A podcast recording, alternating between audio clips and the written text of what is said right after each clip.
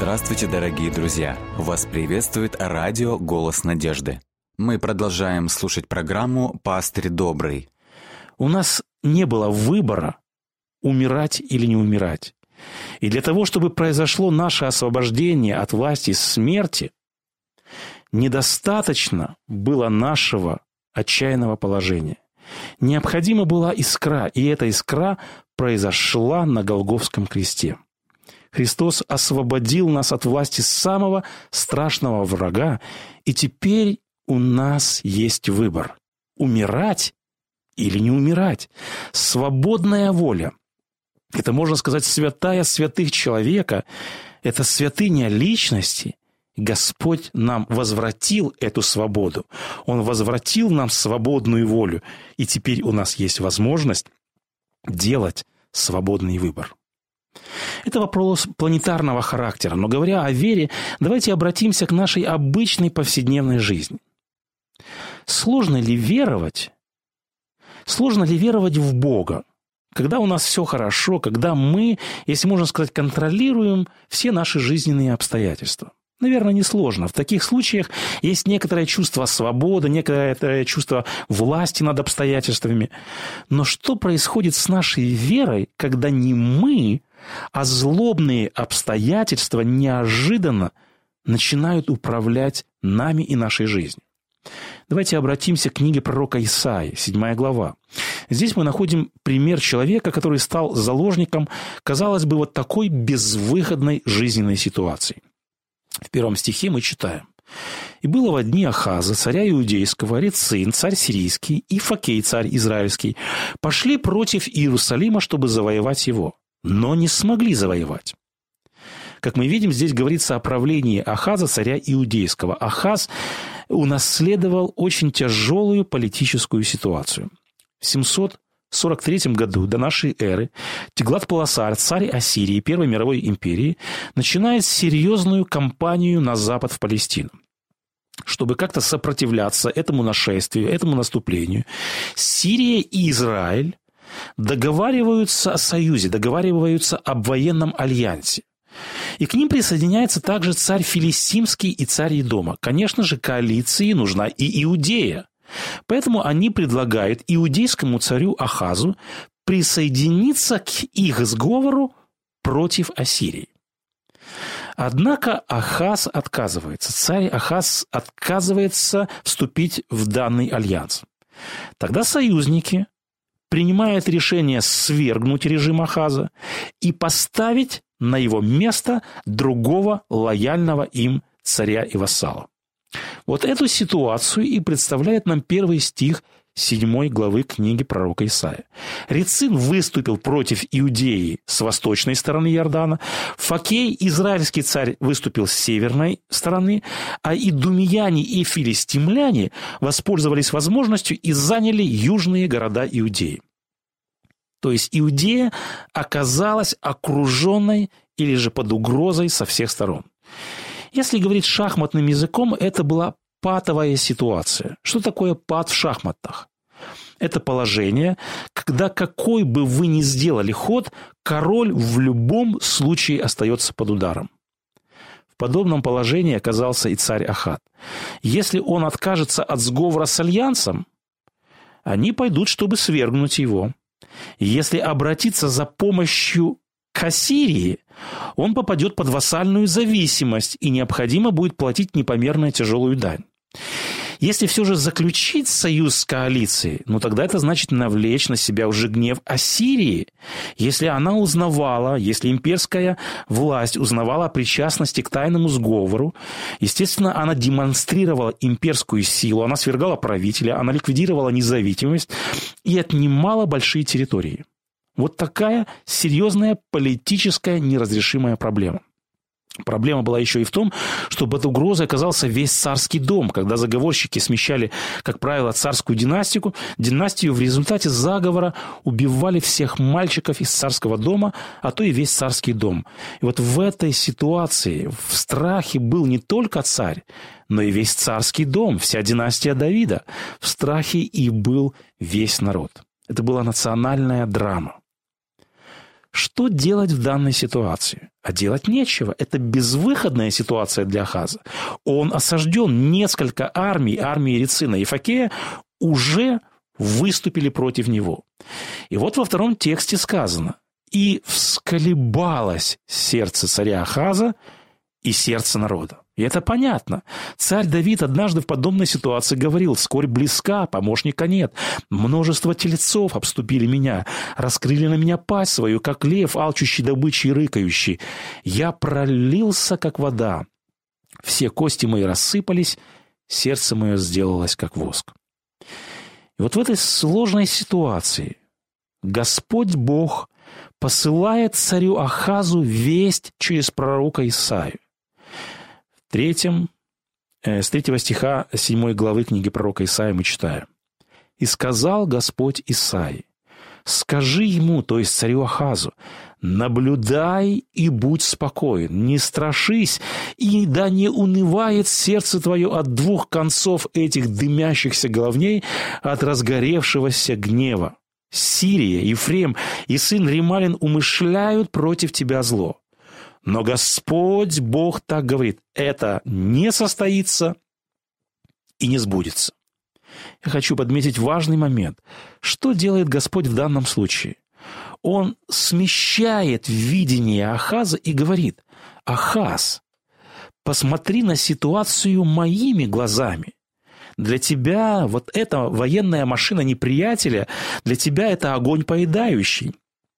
А для меня это просто дымящаяся головня, истлевший уголь.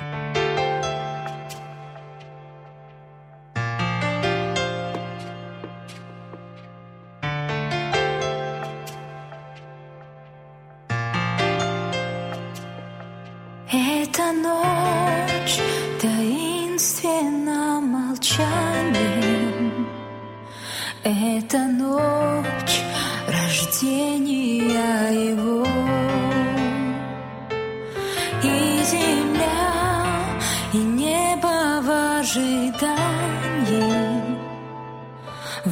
了心。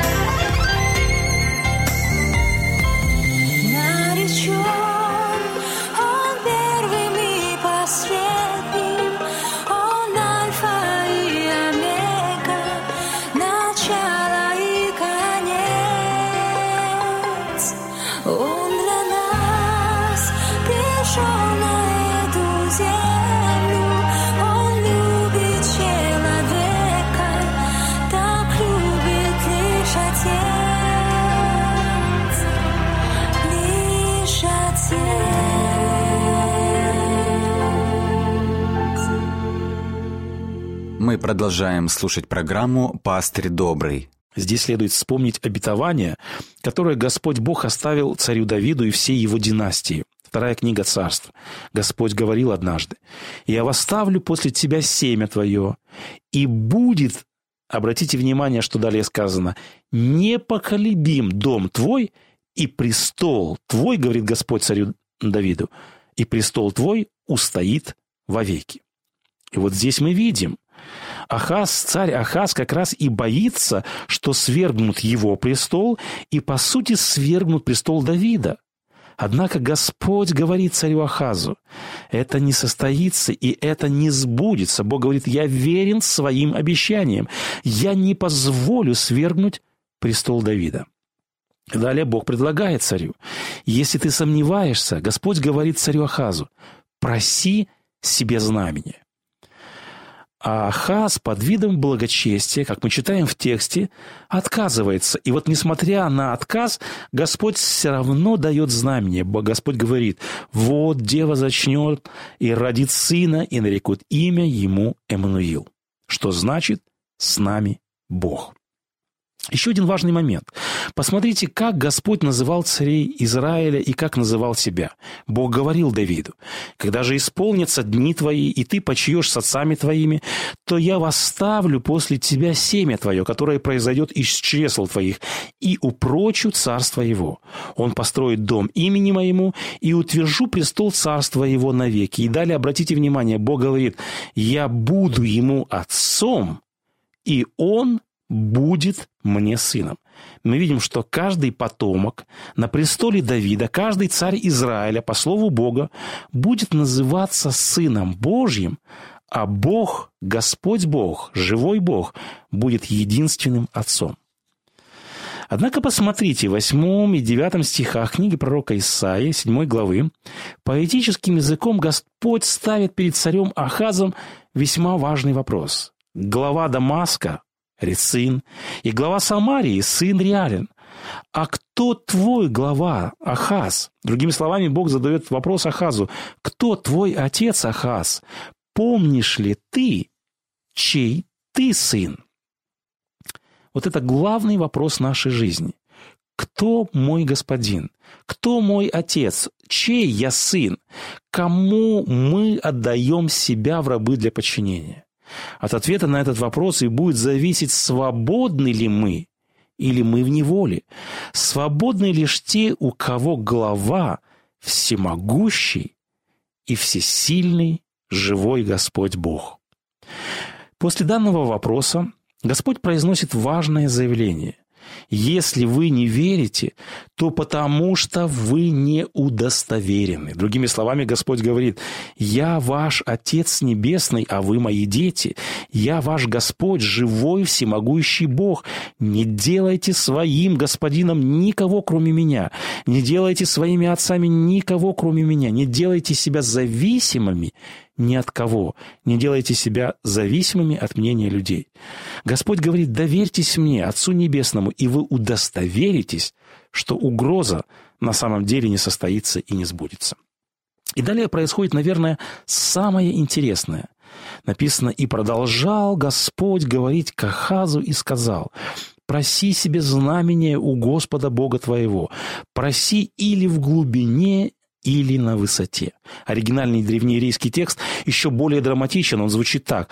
Господь говорит Ахазу, проси себе знамения так глубоко, как в Шеоле или же в аду, и так высоко, как на седьмом небе. То есть Господь говорит, если ты все еще сомневаешься в моей силе и верности, попроси себе в подтверждение любое сверхъестественное явление. Вот это слова Бога, мы можем сказать, это как бы мольба Бога, это взывание Бога. Бог умоляет Ахаза, потому что он ищет с ним отношений. Слова ищите, стучите и просите, которые уже позже скажет Христос, относятся не только к человеку, ищущему Бога. Вопиет, просит и молит, как мы видим также. И Господь Бог, который ищет отношений с нами. Хотели бы мы, чтобы Господь обратился к нам с подобным предложением просить себе любого знамения для подтверждения нашей веры в нашей безвыходной ситуации. Но в 12 стихе мы читаем «И сказал Ахаз, не буду просить Бога и не буду искушать Его». Истинная вера, конечно же, никогда не требует доказательств. И можно предположить, что Ахаз здесь в подобной ситуации проявляет как бы благочестивый взгляд. Но так ли это на самом деле? Посмотрите, что делает Ахаз. После всего, что сделал Господь, э, сказано, «И послал Ахаз послов Теглат-Паласару, царю ассирийскому, сказать, «Раб твой и сын твой я». «Приди и защити меня от руки царя сирийского и от руки царя израильского, восставших на меня». Во-первых, что мы видим? Как называет Ахаз царя сирийского? Он называет его отец, господин. Он говорит, я твой сын, я твой раб. Мы видим, что, к сожалению, вместо живого, всемогущего Бога, Отца Небесного, Ахаз выбирает себе другого господина, другую опору, другого отца. Как мы видим, Ахаз уже давно все продумал. Он был во власти давно принятого решения. Он уже выбрал себе господина. Поэтому его слова «не буду искушать Господа» – это, скорее всего, ложное благочестие. Это, так сказать, дымовая завеса, которой он пытался прикрыть отсутствие доверия Господу. Подтверждение этой идеи мы находим, что э, царь Ахаз впоследствии закрыл двери Дома Божия, он построил высоты языческим богам ассирийским. И вот каковы последствия его выбора.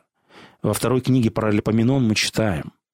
«И предал его Господь Бог в руку царя сириян, и они поразили его, и взяли у него множество пленных и отвели в Дамаск. Также и в руку царя Израильского был предан он, и тот произвел у него великое поражение. И далее сказано, так унизил Господь Иудею за Ахаза, царя Иудейского, потому что он развратил Иудею и тяжко грешил пред Богом.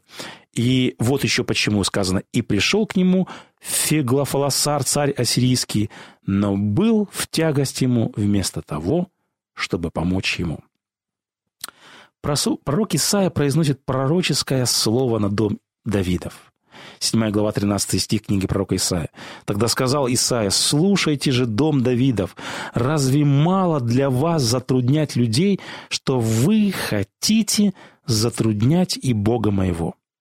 Оказывается, мы можем затруднять Бога. Бог желает освобождать, Бог желает помогать нам. Но мы видим, что даже всесильный, даже всемогущий Бог порой не может нам помочь когда наталкивается на гранитную стену нашего неверия и нашей гордыни. Кто является нашим отцом? Кто является нашим царем? Кто является нашим господином? Кому мы доверяем свои проблемы в трудную минуту? Безвыходность – это не тогда, когда мы не видим выхода. Безвыходность не тогда, куда у нас нет выбора. Э, как сказал профессор в фильме, что когда некому идти, если дьявол создал лагерь принудительный, когда нет выхода и некому, то Бог всегда предлагает избрать судьбу на выбор. Он предлагает обратиться к Нему с верой. Господь Бог обращается к нам сегодня с теми же словами, с которыми обращался и к царю Ахазу. Проси себе знамение так глубоко, как в Шиоле, и так высоко, как на седьмом небе. Какое знамение сегодня дает нам Господь Бог? Иисус Христос однажды сказал, «Когда э, вознесете Сына Человеческого, тогда узнаете, что это Я». Подобным образом Христос однажды ответил иудеям, «Знамение не дастся Ему, кроме знамения Ионы Пророка». Христос указывал на свою смерть и на свое воскресение, которое является наивысшим знаменем. Здесь Христос говорит, для удостоверения веры нет более глубокого откровения. Для того, чтобы произошла революция в нашем сердце и в нашем сознании, недостаточно всех кризисных факторов бытия и нашего сознания, которые мы перечислили. Сколько бы мы ни бунтовали против тягостной реальности, она все равно не имела бы разрешения. И вот э, разрешение, как мы видим, как мы говорили несколько ранее, произошло на Голговском кресте. У нас не было доступа к трону Вседержителя, к его безграничной силе и к его безграничным возможностям. У нас не было выбора, умирать или не умирать. Но Христос сделал возможным сделать выбор, и, как сказано в послании к евреям, мы можем с дерзновением веры обращаться к престолу благодати.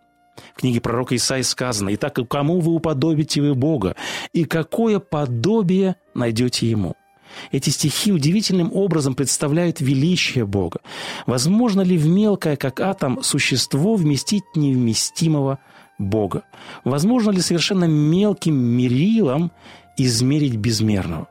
Обратите внимание, чем больше пророк говорит о величии Бога, тем меньше он понимает поведение людей, которые порой сомневаются в Боге, сомневаются в Его могуществе, в Его силе, в Его величии. Мы, как сказали выше, э, говорим о том, что у Бога всплывают топоры – у него ходят по воде, он солнце заставляет идти вспять. У него камни превращаются в хлеб. А если нужно, Бог мог бы воздвигнуть из камней детей Авраам. У Бога говорят ослы, безнадежно хромые и слепые становятся зрячими и здоровыми.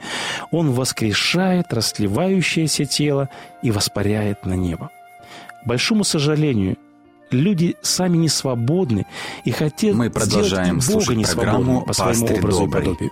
Но Бог, Господь Бог, ничем абсолютно не связан. Последнее, что я хотел бы сегодня зачитать, это один случай, который случился во времена коммунистической власти в Польше. Однажды сотрудник органов обратился к действующему епископу Кракова со словами Епископ, который был до вас сейчас в ссылке за свою веру, и когда он увидит пулю, он осознает, что жизнь, отданная религии, была всего лишь иллюзией. Верующий находится в центре пустоты, поэтому пустота религии ужасна, не так ли? На это епископ ответил сотруднику органов. То, что вы называете пустотой, для меня бытие. Где для вас тьма, для меня свет. Когда вы говорите разрушение, я говорю спасение и мир. Безумие, дарованное Богом прекраснее человеческой мудрости. У меня есть вера во Христа, сила, о которой вы ничего не знаете. Знаем ли мы силу веры? Знаем ли мы живого Бога, которому поклоняемся? Произошла ли революция веры в нашем сердце? Пусть движение свободы, которое Иисус Христос начал на Голговском кресте, продолжится сегодня в нашем сердце.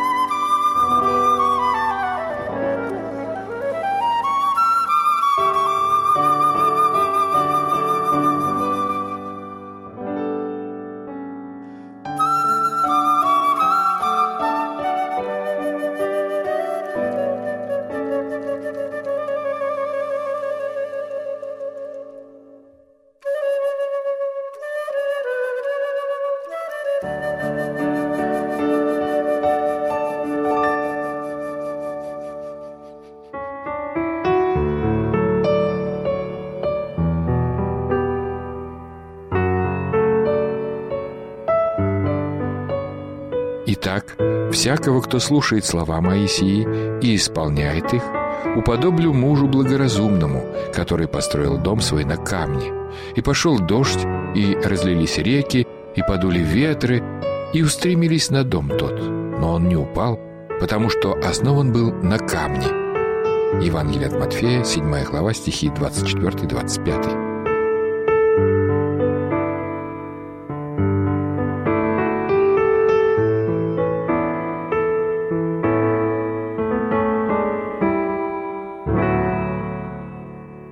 Дорогие друзья, вы можете оставить свои сообщения через WhatsApp и Viber по номеру плюс 7 915 688 7601 или позвонить нам на бесплатную линию, которая работает на территории Российской Федерации. Номер 8 800 100 ровно 1844.